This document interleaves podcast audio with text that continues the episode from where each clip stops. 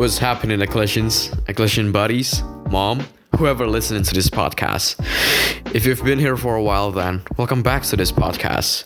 But if you're new to this podcast, then welcome. It's a pleasure to meet you new people.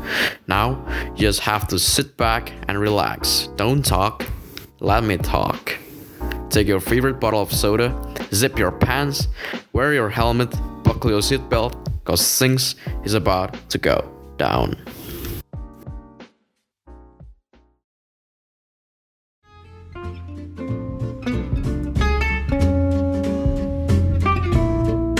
What is up? My name is Glenn, and I'm the speaker of today's podcast. So, the title of today's podcast is Passion Power. Do you realize that one of the greatest questions a teenager will ask is, What is the purpose of my life? Many of us reach this age of upcoming legality and start to worry about our future careers and aspirations. We start seeking for passion. This is not a very easy task most of us don't even have a single idea about what we enjoy doing. It is a great hanging mystery we ought to solve as soon as possible. Every one of us had our life altered in a specific way due to the pandemic sweeping the earth. Our lives changed in a way we never thought about before. Some of us became more persistent while most lose their perseverance in life. Online school and too much social media seem to lace us up, and it feels like quarantine has placed a dead end to passion seeking. This can be the wrong statement if you let it become one. You can change it though.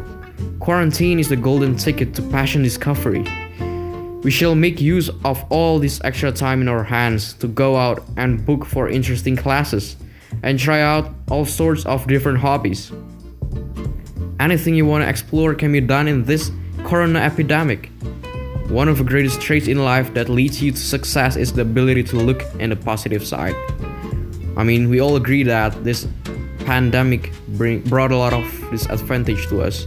But then, one more time, one of the greatest traits in life that leads you to success is the ability to look in the positive side.